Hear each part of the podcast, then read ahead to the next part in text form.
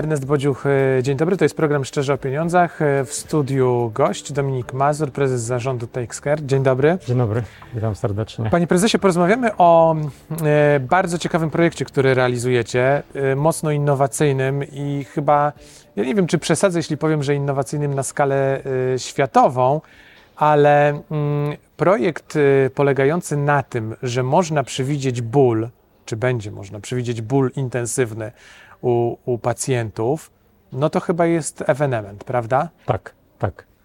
E, Na czym to ma polegać? Na czym polega? Bo wiem, że to już kolejna faza, prawda? Tak. E, idea w ogóle zrodziła się z potrzeby i osobistego doświadczenia. E, zmierzyliśmy się z takim problemem e, dotyczącym, czy jest możliwość przewidzenia bólu e, w tym przypadku u pacjentek onkologicznych e, z nowotworem piersi z wyprzedzeniem. To jest pierwszy krok. Drugi To krok. trochę takie przewidywanie przyszłości, E, próba przewidzenia Próba, przyszłości. tak, tak. próba przewidzenia przyszłości. E, jakby zaczynając ten projekt robiliśmy, robiliśmy analizę rynku, sprawdzaliśmy co w tym zagadnieniu w kontekście onkologii, zarządzania bólu i wykorzystania też e, na tamten czas jeszcze niepopularnej sztucznej inteligencji, co się na świecie dzieje.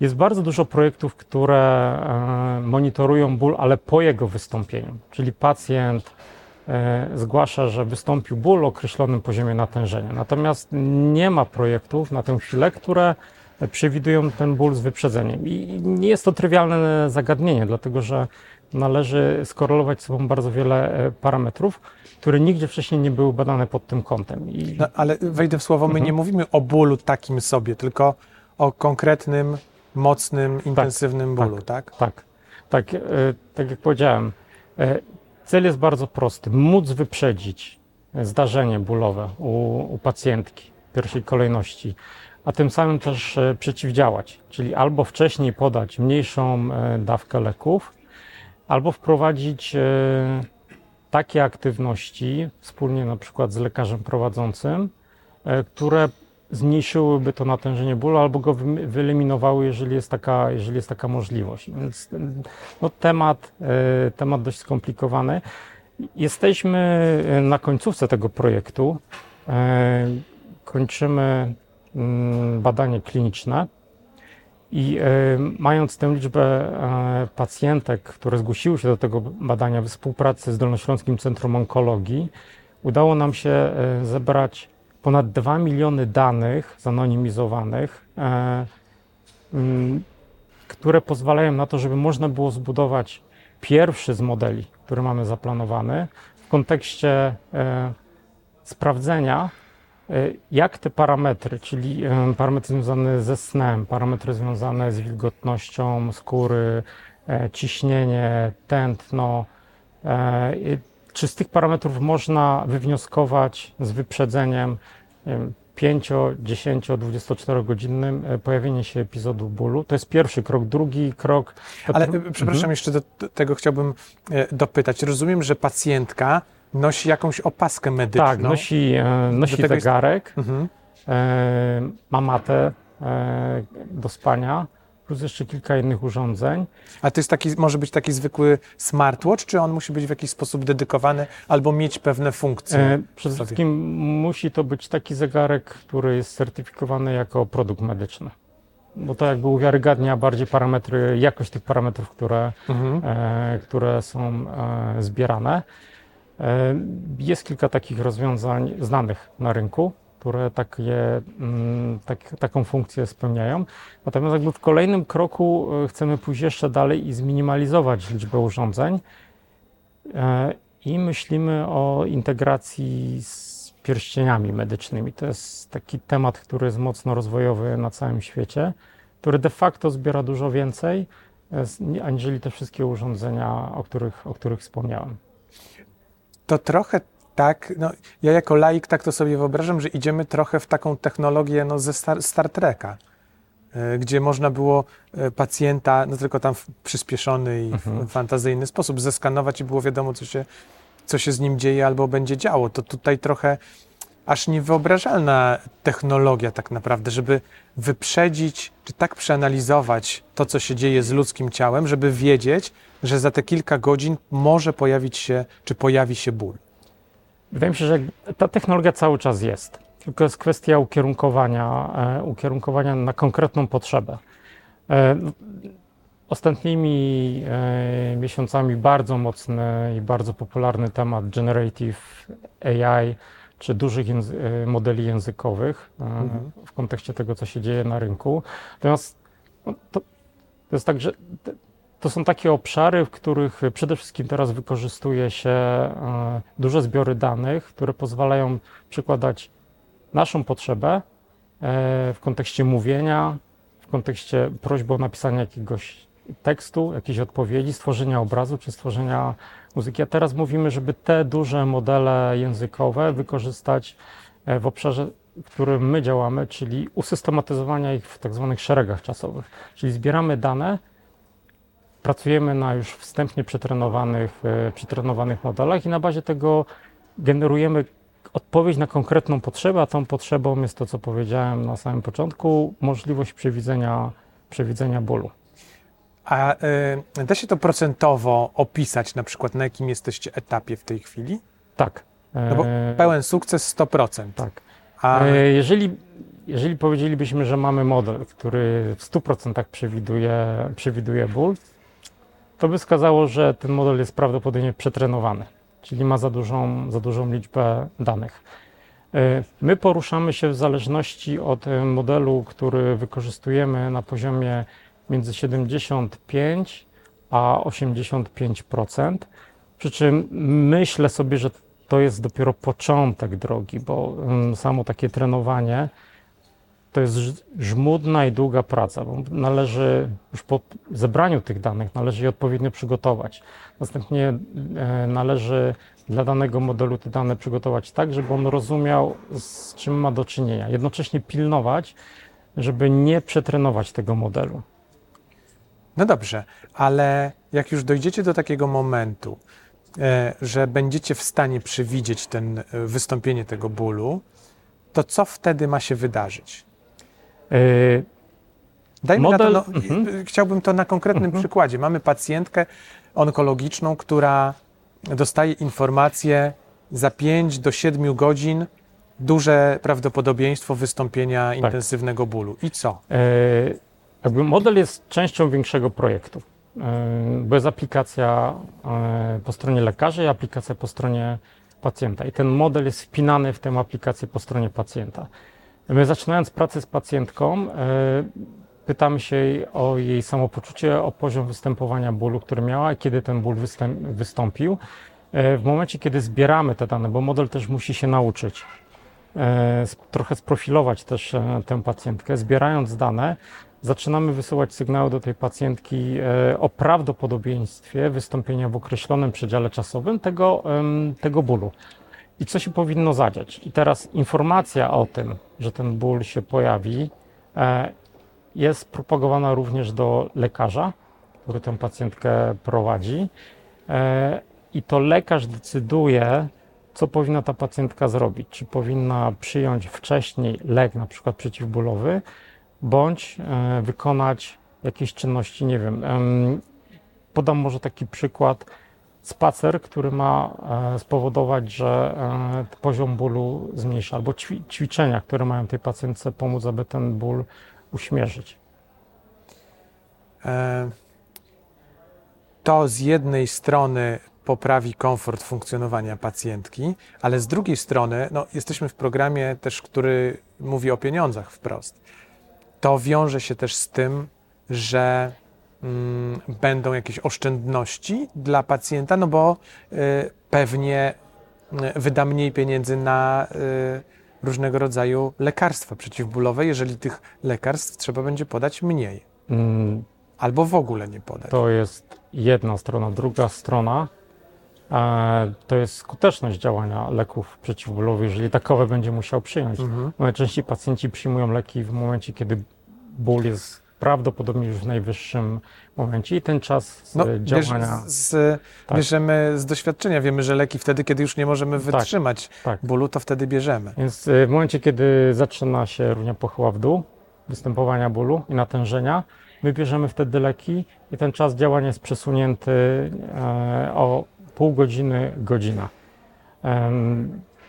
Oszczędności, e, oszczędności w, w kontekście, znaczy, patrząc też systemowo, jeżeli mówimy o oszczędnościach na poziomie pacjentów, no to można powiedzieć, że to są oszczędności związane z zakupywaniem leków. Natomiast tu bardziej chodzi o systemowe podejście, że mając takiego pacjenta, my proaktywnie działamy z tym pacjentem, e, jako cały system służby zdrowia, w kontekście wsparcia tego pacjenta e, w leczeniu bólu, aniżeli w momencie, kiedy on, nie wiem, musi pojawić się e, w POZ bądź, e, bądź w szpitalu.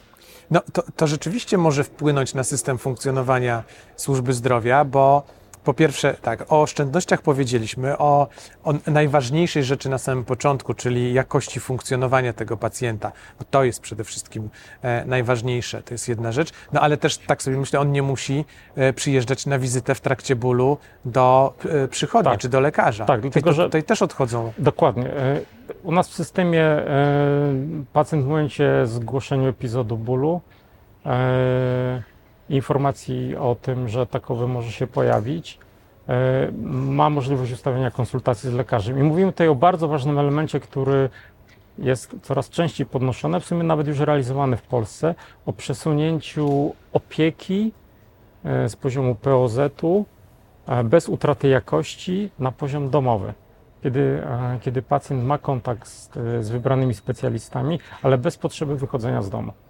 A e, służba zdrowia, czy w ogóle e, opieka medyczna idzie w tę stronę? No bo to jest.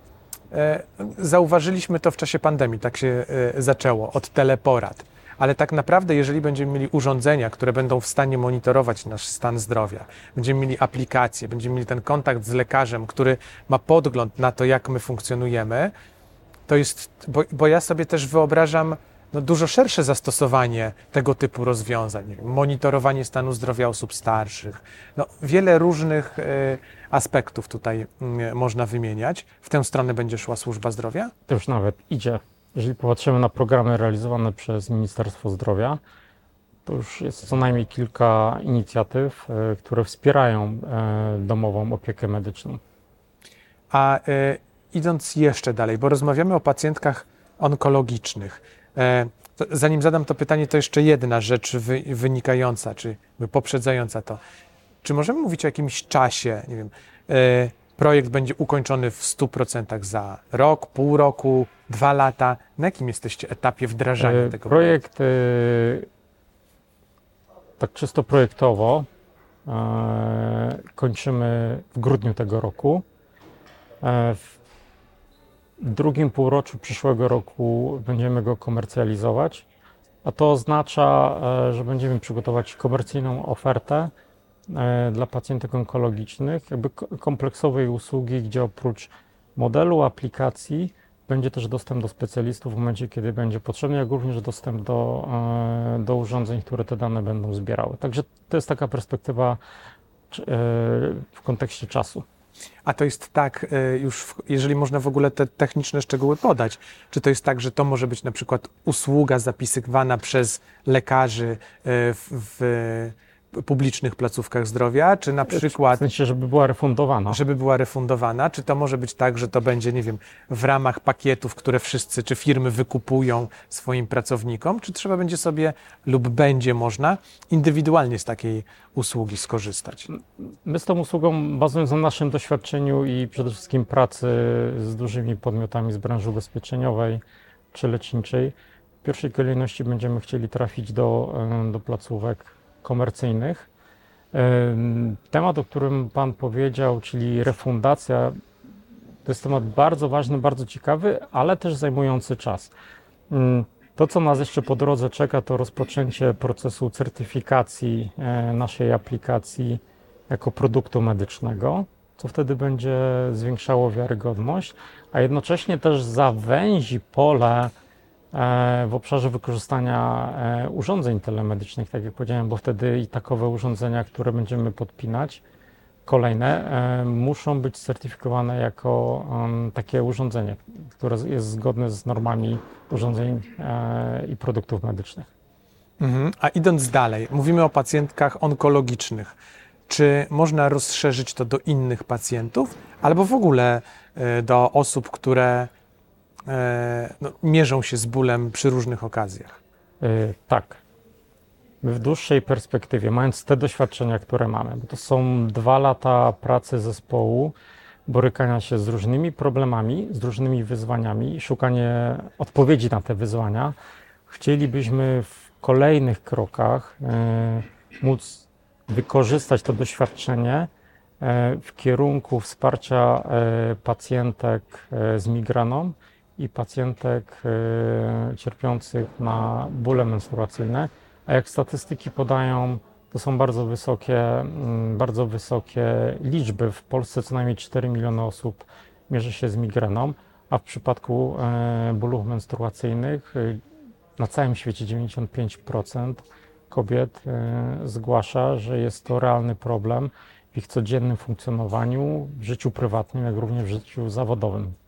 To y, skoro y, padło tu słowo świat, to chciałbym, żebyśmy do tego wątku jeszcze wrócili, od którego y, trochę zaczęliśmy naszą rozmowę, Mm, bo jesteście polską firmą, więc, Tak. y, więc chciałem zapytać o to, czy gdzieś na świecie konkurencja w tym samym temacie coś robi, czy to jest mocno unikalny pomysł? na nasz stan wiedzy na dzień dzisiejszy, a dość aktywnie obserwujemy rynek, e, wprost nie znaleźliśmy e, podobnego rozwiązania, które by się mierzył z tym problemem. Tak jak wspominałem na początku, są rozwiązania, aplikacje do zgłaszania bólu po jego wystąpieniu, natomiast nie ma rozwiązań, które e, by zgłaszały i wspomagały pacjentki w bólu. W tym przypadku e, tego projektu pacjentek onkologicznych przed jego wystąpieniem. Jest to bardzo unikatowe rozwiązanie. Tym samym można powiedzieć, że jak w Polsce już to wprowadzicie, to będziecie chcieli pójść z tym szerzej? Mm, Tak się przygotowujemy. Aplikacja jest przygotowana pod y, wiele lokalizacji językowych, e, nie tylko europejskich, e, ale też w kierunku Azji i Bliskiego Wschodu. Ale w pierwszej kolejności, tak jak, y, tak jak wspomniałem, kluczowe jest, żeby dobrze, dobrze opracować, przetestować i z, tak mówiąc, zwalidować model w Polsce, bo on później będzie do reużycia w innych, w innych miejscach. To mówiąc wprost, to jest tak, i wy jesteście na takim etapie dzisiaj, że wiecie już, że wam się uda i e, potrzeba na to tylko e, czasu, tych najbliższych miesięcy, żeby domknąć projekt? Czy jesteście na takim etapie, że jeszcze odkrywacie nieznane i uczycie się cały czas, jak doprowadzić do tego momentu, żeby ten system potrafił e, rozpoznać Mhm. ten ból, który ma? Yy, Wiem, że nam się uda, bo już nam się udaje. Mamy to przećwiczone na e, pierwszym bardzo dużym modelu e, z obszaru machine learningu. Teraz mając tę wiedzę, mając te dane, mając tę strukturę e, przeprowadzenia całego eksperymentu, jesteśmy na etapie podpinania kolejnych, e, kolejnych modeli machine learningowych, jak również deep learningowych, czyli z obszaru, e, z obszaru sieci neuronowych. Między innymi to, o czym wspominałem, języków em, czy algorytmów z obszaru LLM, ale w ujęciu szeregów czasowych. Tak, Brzmi coś- skomplikowanie. Zdaję sobie, zdaję sobie sprawę. My w tym momencie jesteśmy już nie na etapie, że wymyślamy coś od podstaw, bo to już przez te dwa lata udało nam się zrealizować, tworząc jakby cały ekosystem Aha. dla lekarza, dla pacjenta, e, system integracji z tymi urządzeniami telemedycznymi. Teraz jesteśmy na etapie e, trenowania kolejnych modeli, to, to o, czym, o czym wspomniałem, i strojenia tego, co już mamy. To jest żmudny, myślę, że dla niektórych może się wydawać dość nudny temat, bo to wymaga. e, No, można było trochę porównać jak do strojenia radia. Mamy, mamy dwie, trzy gałki, właściwie jedna, bo musimy dostroić do częstotliwości. Tu tych tak zwanych gałek mamy 20-30.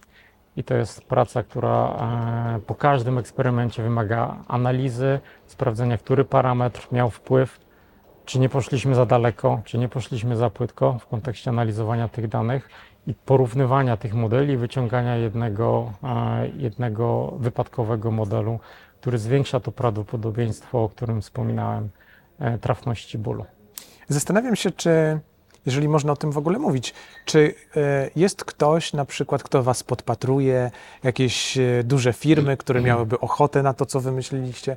E, Pytam o to w takim kontekście, że często jest tak, że Polacy wymyślają ciekawe rozwiązania, ciekawe technologie, które mogą wydawać się przełomowe w różnych dziedzinach, a potem się okazuje, że one jednak wiem, do końca zostały dopracowane, ale już tam po drugiej stronie oceanu albo w innym Mhm. kraju, bo tam się pojawiły e, duże pieniądze i nie było oporu przed tym, żeby przejąć, kupić taką mm, spółkę albo rozwiązanie technologiczne.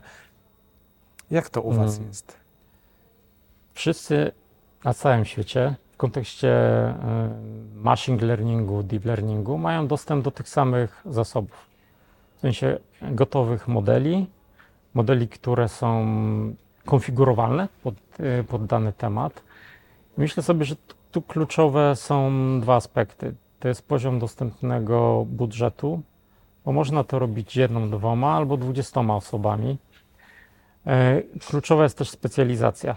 Mm, My się specjalizujemy mocno od samego początku jako, jako Techsquare w tematach medycyny cyfrowej.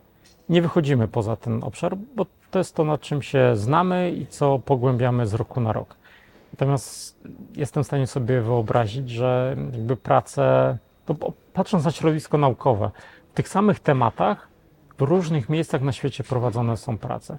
Są to często zespoły interdyscyplinarne, albo są to całkowicie osobne, Mhm. osobne jednostki, które działają niezależnie.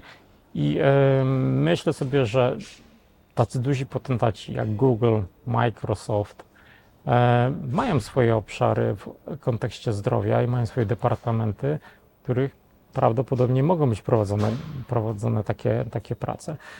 E, z drugiej strony, mm, my też mówimy aktywniej e, o naszym projekcie, po to też, żeby zachęcić innych do tego, żeby się do niego dołączyli, e, żeby można było rozszerzyć współpracę, bo też widzimy, że e, obszar sztucznej inteligencji to jest mocne, mocne przecięcie wiedzy, doświadczenia naukowego z doświadczeniem biznesowym. I takie połączenie jest w tym przypadku kluczowe. Nie wystarczy sama wiedza naukowa, bo trzeba ją skomercjalizować. Z drugiej strony, bez wsparcia osób, które e, znają się na analizie danych, na budowaniu takich modeli, sama wiedza biznesowa jest niewystarczająca, więc to musi być takie połączenie dwóch, dwóch obszarów. Zawsze istnieje ryzyko. Z drugiej strony, zaczynając TXCare w 2016 roku jako platforma telemedyczna, też słyszeliśmy, no przecież ktoś was może skopiować. Wiemy, jakie mamy rozwiązanie, wiemy, jakie są mocne strony naszego rozwiązania, wiemy, za co cenią nas nasi klienci i bazując na tym doświadczeniu, e, nie boimy się podejścia do tego nowego tematu, no bo należy takie rzeczy rozwijać i bardziej wchodzić w partnerstwa, Mhm. gdzie jeden dodać jeden da cztery, a nie dwa. A co, bo domyślam się, że mm, wprowadzając to rozwiązanie, e, macie kontakt z lekarzami i to pewnie Tak. stały. Co oni mówią o tym e, rozwiązaniu, o tym pomyśle? Jak oni się na to zapatrują? Mm, W ogóle zaczynając projekt, zachęcając Dolnośląskie Centrum Onkologii, jest to bardzo duży ośrodek, e, przedstawiliśmy projekt w taki sposób, że jest to nadzieja dla pacjentów e, w lepszym dobrostanie w kontekście ich codziennej walki z nowotworem. E, I takie rozwiązania, które też odciążają specjalistów e, w obszarach albo pozwalają, tak jak na początku wspomniałem, z, z wyprzedzeniem móc zareagować, są bardzo dobrze, e, dobrze odbierane. Oczywiście zawsze jest pytanie, czy się uda. Bo jest to jednak obszar nie do końca sprawdzony, nie do końca zbadany i e, zawsze istnieje takie ryzyko, że teza, którą sobie postawimy, jest nie do zrealizowania, bo fizycznie, e, mając te dane, które mamy, nie wyciągniemy z tego żadnych informacji. Natomiast my traktujemy ten projekt jako pierwszy krok w budowaniu też e, samoświadomości i edukowania, e, edukowania środowiska lekarskiego, że rozwiązania AI, rozwiązania e, dotyczące machine learningu, deep learningu, to są rozwiązania, które nie mają zastąpić, a mają wesprzeć codzienną pracę. E, I tak lekarze patrzą na to tak. jako na narzędzie, które ułatwi im pracę, to jedno, a drugie da możliwość skuteczniejszego leczenia swoich pacjentów? Tak, tak. W kontekście bólu, możliwości wsparcia ich e, w przestrzeni, do której nie mają e, dostępu, dlatego że gro tych pacjentów wychodząc ze szpitala w żaden sposób nie informuje swoich lekarzy, czy były zdarzenia bólowe, czy nie było, czy należy coś zmienić w tym procesie, nie wiem, rozpisania e, leków, które ten pacjent e, przyjmuje, czy może wprowadzić jakieś inne aktywności, które by mogły uśmierzyć ten ból. To jest informacja właśnie przeniesienia takiego z reaktywnego na proaktywnego wsparcia pacjenta w przestrzeni domowej, jednocześnie nie tracąc kontaktu ze swoim specjalistą. A e, idąc trochę dalej, trochę szerzej, e, jeśli chodzi o tę medycynę cyfrową, jak ona będzie się rozwijała? Czy to będzie tak, że my za cenę udostępnienia naszych danych, jeżeli jesteśmy e, pacjentami wymagającymi stałej opieki, będziemy w stanie leczyć się skuteczniej, szybciej e, no, i, i z, z lepszym efektem, skutkiem dla nas, e, w tym sensie, że i ten ból będzie mniejszy i to leczenie będzie mm, szybsze? Czy to by. Bo staram sobie. mm, staram się wyobrazić sobie taką sytuację, gdzie lekarz ma na stałe kilku pacjentów czy kilkunastu, którzy są monitorowani. I on dostaje powiadomienia, alerty na przykład, e, co dzieje się z którymś pacjentem i wysyła wiadomości do tych pacjentów. Tam pani Joanno, pani Zofio, panie Radku, za chwilę będzie to, to, to, proszę zażyć taki lek, albo ten pacjent po prostu dostaje komunikat. Czy to idzie w tę stronę? E, Myślę, że dobrym przykładem są pacjenci kardiologiczni, którzy mają szczepione kardiowertery czy rozruszniki i e, centra monitoringu e, jakby na bieżąco sprawdzają, co się dzieje u takich pacjentów. To jest. E, Trochę przekształcając to pytanie, trzeba sobie zadać je jeszcze inaczej. Co się z tymi danymi dzieje? Jakie, jaki jest cel wykorzystania tych danych? E, bo Nie chciałbym, żeby. Nikt by nie chciał pewnie, żeby były szeroko No, właśnie. dostępne. Myślę sobie, że to jest bardzo kluczowy, e, kluczowy obszar takiego wyważenia. Mm, W jakim zakresie ja chcę udostępniać moje dane i czy mam takie poczucie, że miejsce, któremu udostępniam moje dane, są etycznie, zgodnie z literą prawa wykorzystywane i czy przede wszystkim one służą temu, żebym jako pacjent mógł poprawić e, przestrzeń zarządzania swoim zdrowiem i kontaktu, kontaktu ze, spe, ze specjalistami. E, coraz więcej danych udostępniamy, coraz więcej tych danych udostępniamy świadomie i podejrzewam, że mając urządzenia e, mobilne, gro tych danych jest udostępnianych nieświadomie. Nie mówię tu w kontekście pacjenta, ale jako użytkownika. Więc to jest kluczowe, w jakich obszarach w kontekście zdrowia i co chcemy udostępniać i w czym ma nam to pomóc. Znaczy, to jest taka przestrzeń, która według mnie wymaga e, bardzo dużej uważności, jasnego zdefiniowania, dlaczego chcę udostępniać dane.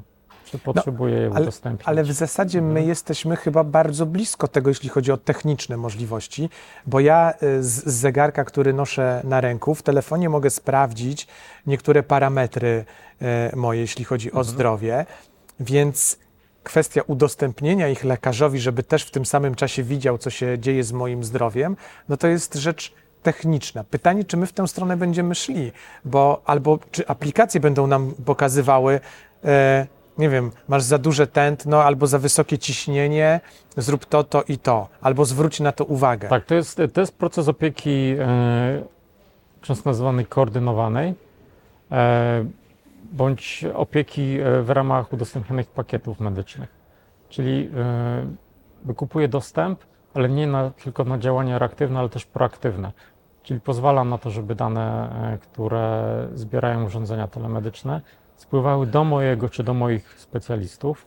E, I umawiam się na to, że w momencie, kiedy będzie przewidziany mm, odchył od normy, nie wiem, w kontekście ciśnienia albo w kontekście wzrostu bądź spadku wagi, ten lekarz będzie się ze mną kontaktował. Natomiast no, patrząc na system, który mm, jest coraz bardziej niewydajny, No, to chyba jest ta droga, bo tak sobie To myślę, jest tak. zapobieganie tak, tak. jest zawsze dużo tańsze i lepsze i dla człowieka, i dla społeczeństwa niż później leczenie. E, Tak, czyli jakby prewencja dużo mniej nas będzie kosztowała od działania już w momencie, kiedy jest za późno, albo mm, nie wyłapaliśmy tego, że e, dana, dany problem jest w takim miejscu, że trzeba tego pacjenta zaprosić do, do szpitala.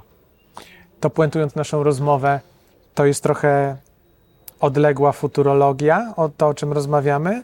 Nie, Czy- to już dzieje się tu i teraz na naszych oczach i będzie się działo coraz bardziej, będzie się rozwijało.